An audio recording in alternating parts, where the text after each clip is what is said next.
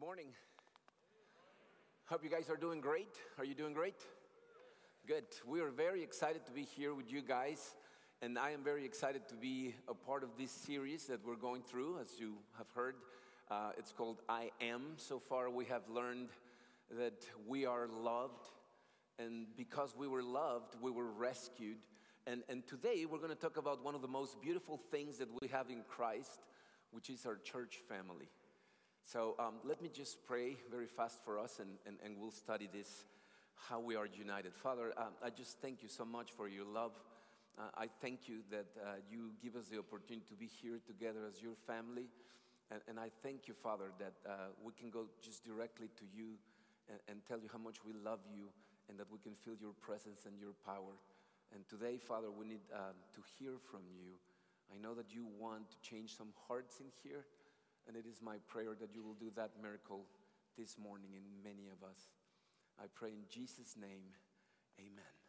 All right. Um, the passage we're going to study today, we're going through the book of Ephesians. We're going to uh, study Ephesians chapter 2, verses 11 to 22. and I promise you, we will get there, but you'll have to be patient, okay? Because in order to understand the passage that we're going to read, it is imperative that we uh, understand you know, remember and understand the full context of it all because you see, see you and I are deeply involved in, in, in the greatest, most amazing, and epic story in the universe. See, this is a story that not only encompasses every other story in the world, but it's the most important story of them all. It is a story that is depicted in the Bible from beginning to end.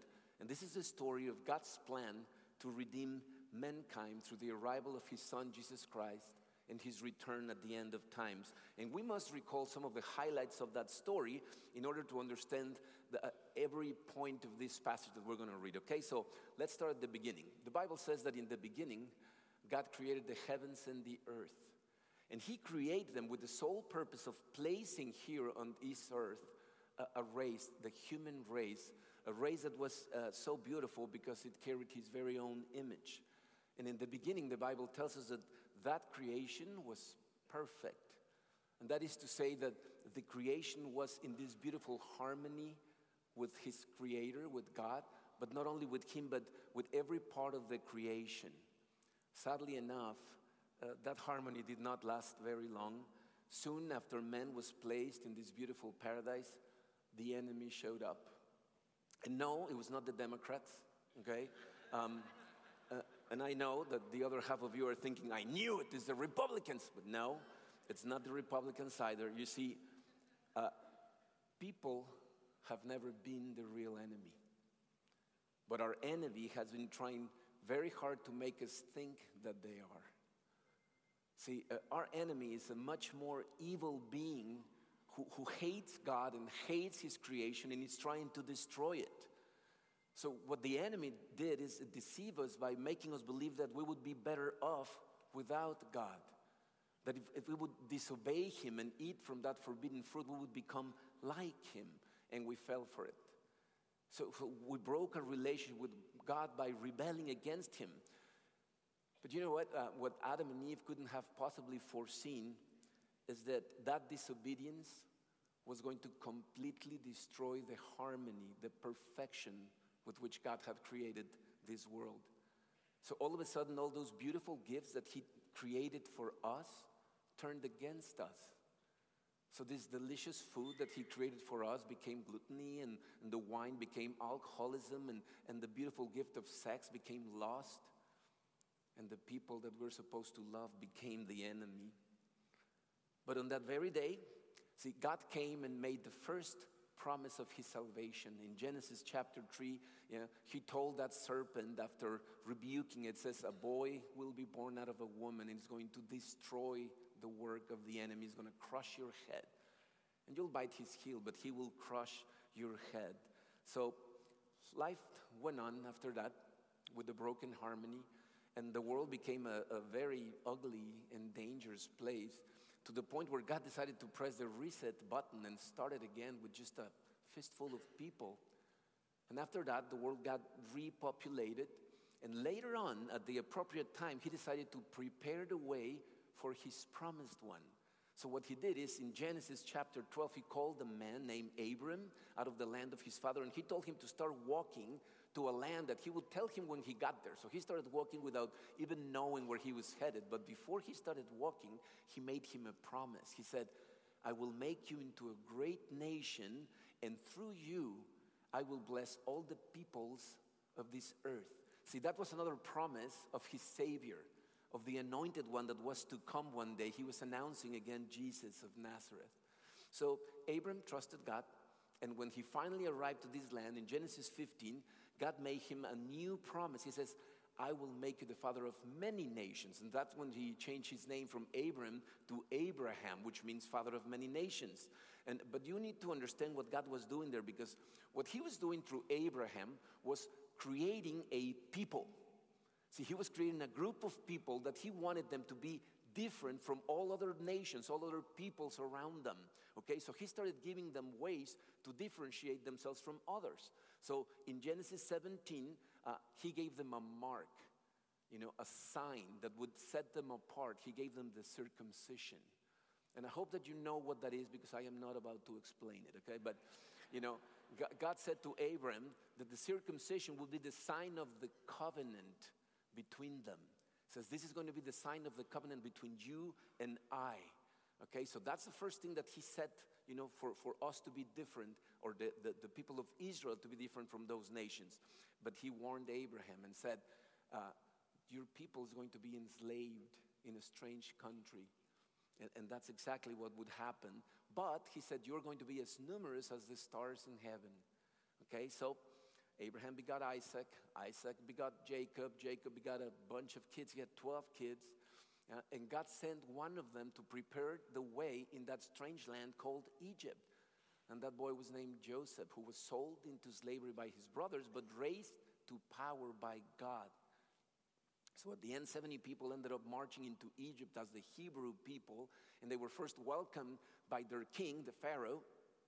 But generations later, by a new Pharaoh, they were enslaved out of the fear of their growing numbers.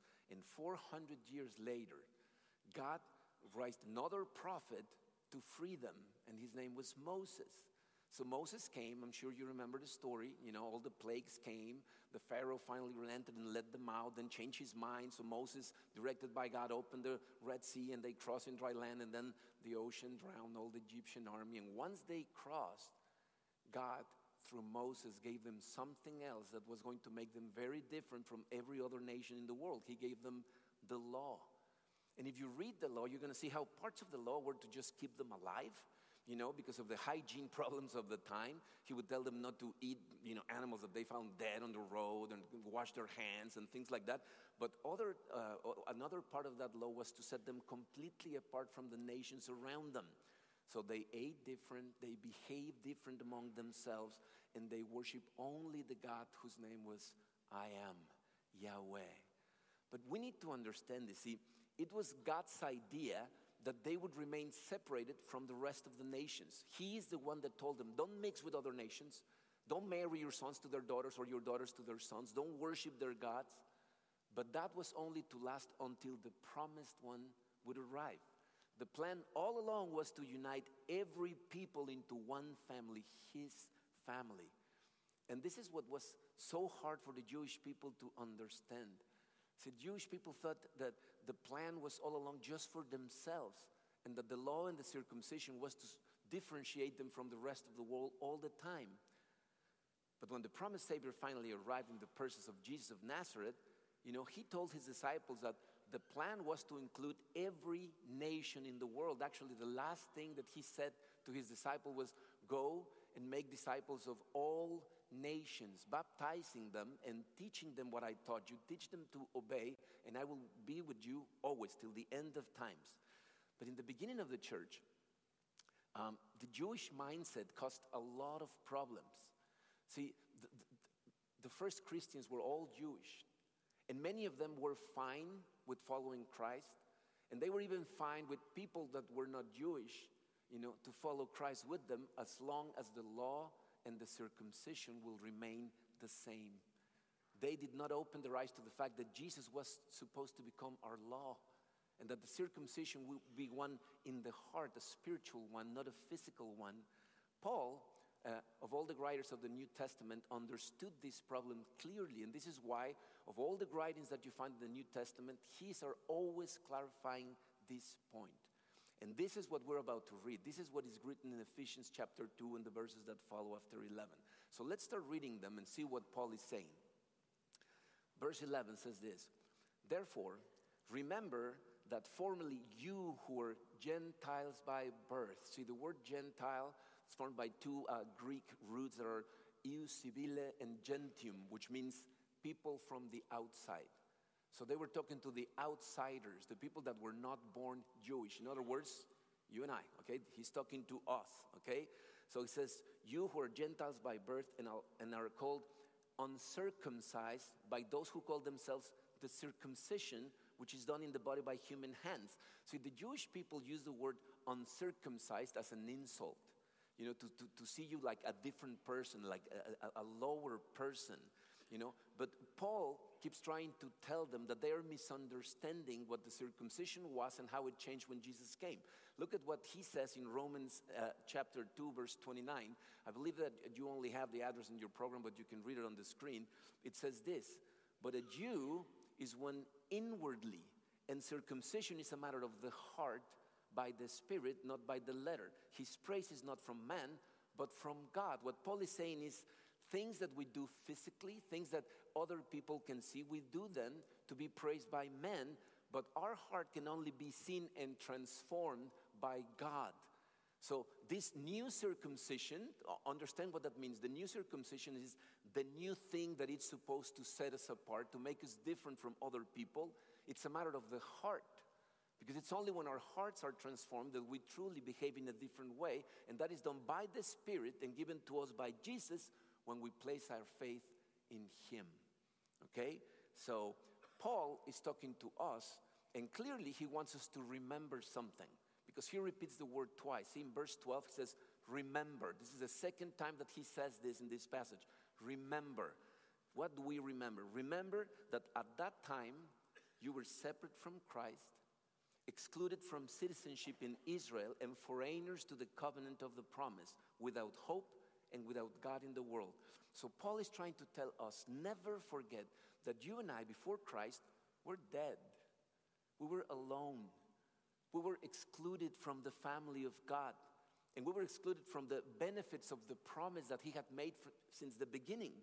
We had no hope, and we lived in the world without God, which means we didn't have the strength that comes from God, we didn't have the wisdom or the peace that can only come from God. But once again, here comes an incredibly important but. Remember, Mark mentioned an important but last week? Well, here's another one. In verse 13, it says, But now in Christ Jesus, you who once were far away have been brought near by the blood of Christ. See, thanks to the blood of Christ that was poured in the cross for you and I, we were brought near to God. What that means is, thanks to the sacrifice that Jesus made on the cross, that relationship that we had broken in the past, in the beginning of time, was restored. See, we broke it, we rebelled, but God pays with His own sacrifice for us to be restored to Him. So we're now at peace with God, but not only that. See, verse 14 says, For He Himself is our peace, who has made the two groups one and has destroyed the barrier, the dividing wall of hostility. So not only uh, is He our peace with God, but because of that sacrifice, now we're at peace with each other.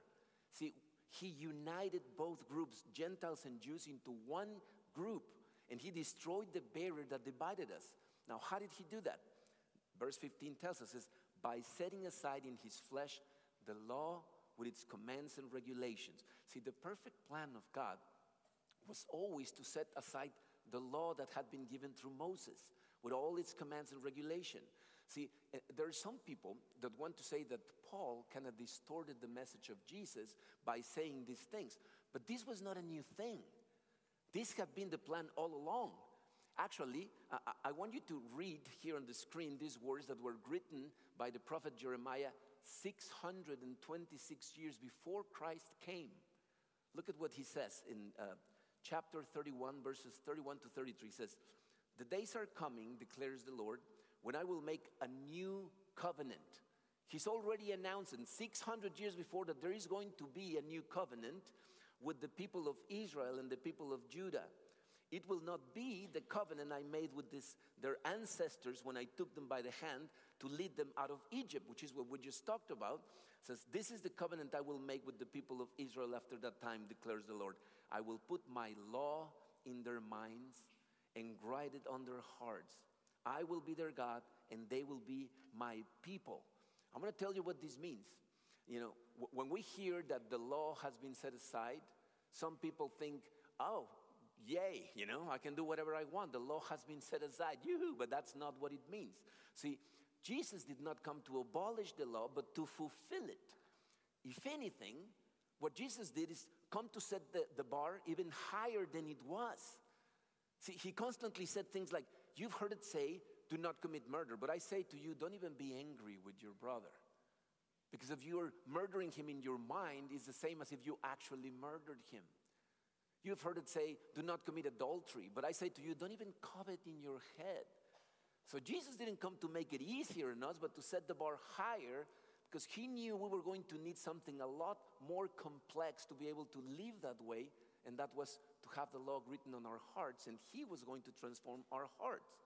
And some people ask, well, then why was the law ever given to us? See, some people think that Jesus was plan B, that God gave us the law, and he said, behave this way, and since we couldn't, you know, he was like, okay, what do we do? Okay, Holy Spirit, Jesus, come over. What do we do? Okay, Jesus, go. You know, like, that's not what happened. See, the, the fact is, the law was never given just to guide our behavior. The law was given to us so that we would realize that it's impossible to follow it for us. And it would point to Jesus because we would realize the need of a Savior. Look what Paul says in Galatians 3:19. says, What is the use of the law? It was given later, in other versions, it says it was added to the promise. It was given later to show that we sin but it was only supposed to last until the coming of that descendant who was given the promise. So he's saying two things here. The law was given to us just to show us that we sin, that we're breaking the law. See, when I first moved to Cancun, it was 1982, I know, last century, but see, Cancun was a tiny town. In the whole town, we had one traffic light, one main avenue, the rest were tiny streets all around that avenue. All those streets were two way streets. Everybody drove in whatever direction they wanted all the time because there was not a single arrow in town. But as it started growing and growing and growing, some order needed to be set. So all of a sudden, the police department decided to put arrows to show you in what direction were you supposed to drive. See, before that, we were driving the wrong way all the time, but we had no clue. But the moment they give you the law, you go like, oh, I'm breaking the law. And this is exactly what Paul just said. See, before the law, people were living life however they wanted, however they felt like it, and they were not breaking any law because there was no law given. But he says the law was given to show us that we're sinning. But it says it was only supposed to last until the promised one arrived. Okay, so back to Ephesians. See, uh, he said that he made out uh, of the two groups one, and the question is to what end? Why did he join Gentiles and Jews? Verse 15 continues and explains it to us as his purpose was to create in himself one new humanity. One new humanity out of the two, thus making peace and in one body to reconcile both of them to God through the cross, by which he put to death their hostility. He came and preached peace to you who were far away and peace to those who were near. For through him we both have access to the Father by one Spirit. So, so he was creating a new humanity. Uh, that means that we would be once again united. United with God, but united among ourselves. And through Him, we would have access to God by the Holy Spirit. Through Jesus' sacrifice, God was united all the people of the earth into one family, which is His family. And what is the result of that? Verse 19 says, Consequently, you are no longer foreigners and strangers, but fellow citizens with God's people, and also members of his household, built on the foundation of the apostles and prophets, with Christ Jesus himself as the chief cornerstone.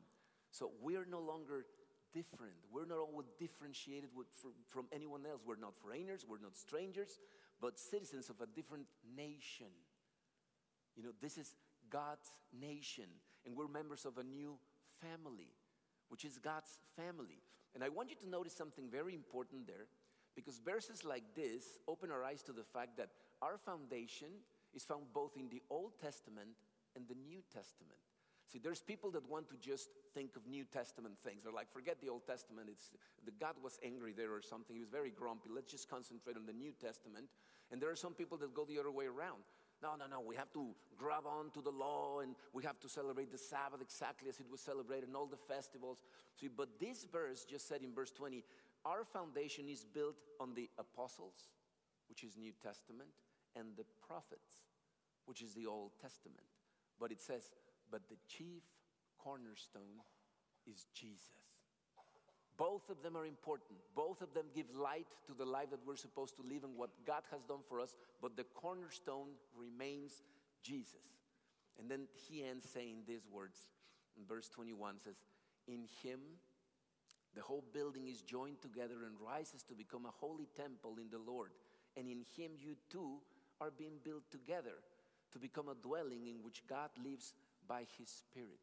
So only in Him we can truly be joined together as His holy temple.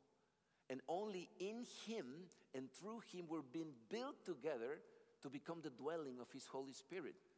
See, what that means is we need Him to be transformed, to be sanctified, but we need each other to grow together, to, to, to give strength you know, to each other, to hold arms together and go in the right direction together. So let's talk for a little bit about what all this means. See, this and uh, many other passages paint for us this beautiful picture of, of what the church that God designed should look like. It is very interesting to me that Paul clearly here was writing to Gentiles. You know how he says, Jew, Gentiles, pay attention, remember. Uh, but clearly, he had Jewish people in mind also when he was writing this. See, in Mexico, we have a saying um, that I don't know if you have something similar here, but we say things like, I'll tell you Peter so John will listen. You know, like, I'm going to say this to you, but the one that I want to pay attention is the guy right next to you. And this is what Paul is doing here. He's writing to Gentiles, but, but clearly he has Jewish people in mind as well to pay attention because, see, the Gentiles, they don't know the law, they're not aware of the promises, they were not circumcised.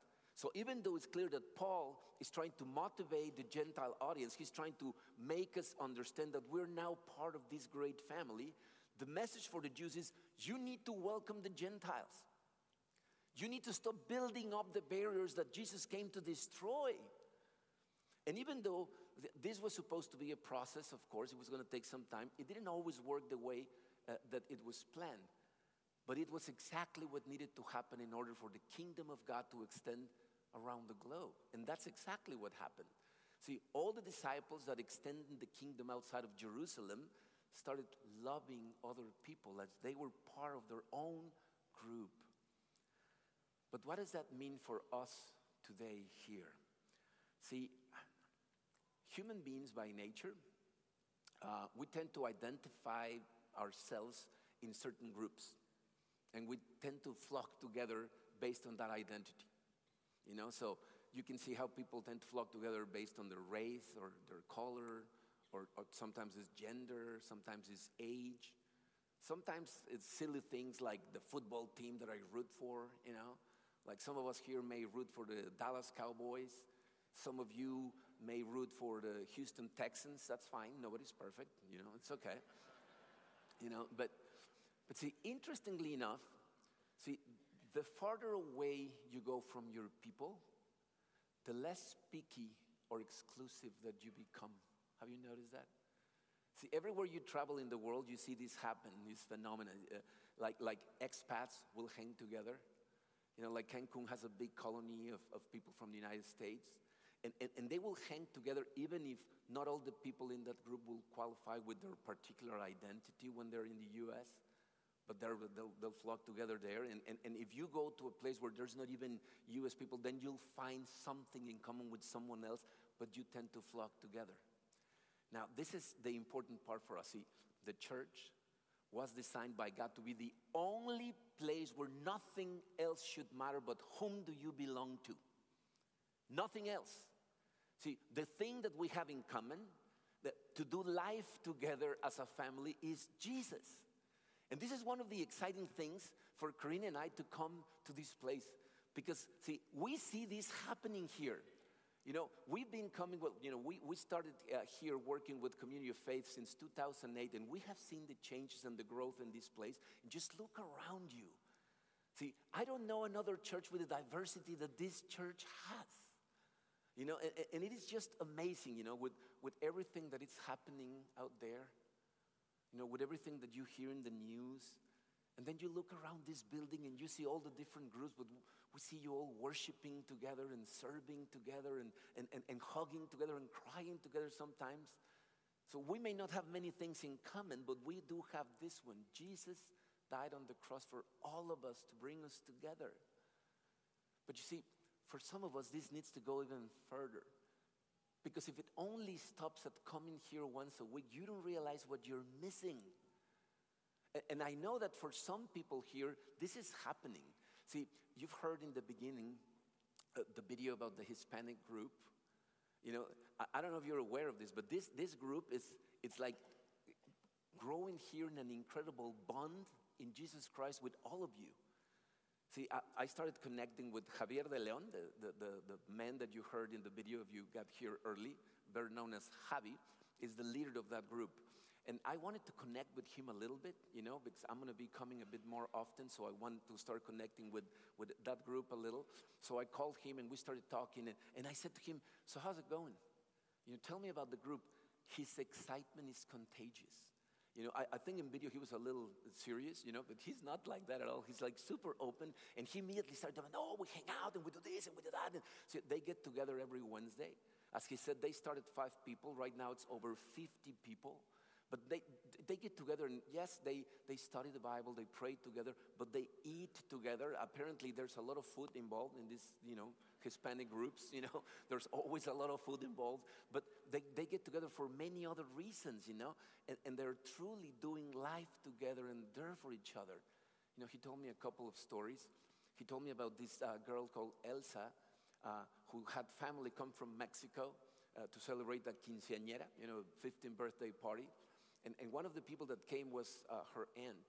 And while she was here, she fell ill and ended up in the hospital.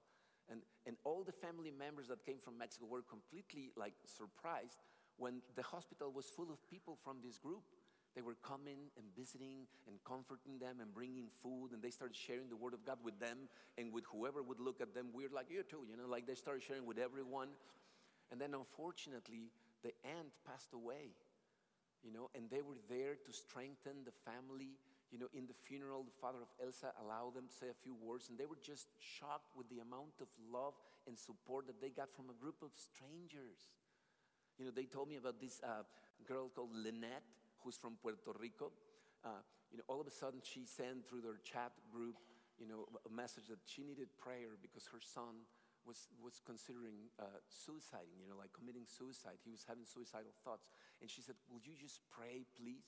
But they did more than pray. They immediately started praying, but they started communicating with this young man.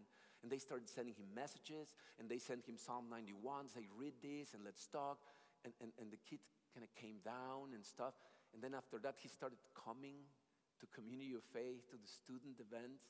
Last month, out of his own will, he got baptized and he's going strong. So this is, yeah, yeah, that's worth clapping for, man. It is amazing. And you know, um, I know that some of you may think, well, that's normal. They're Hispanic, so they're flocking together. Let me tell you, that's not the case at all. See, I asked Javi, you know, how many countries are represented in this group? And out of the top of his head, he might have left someone out, but he talked about seven countries.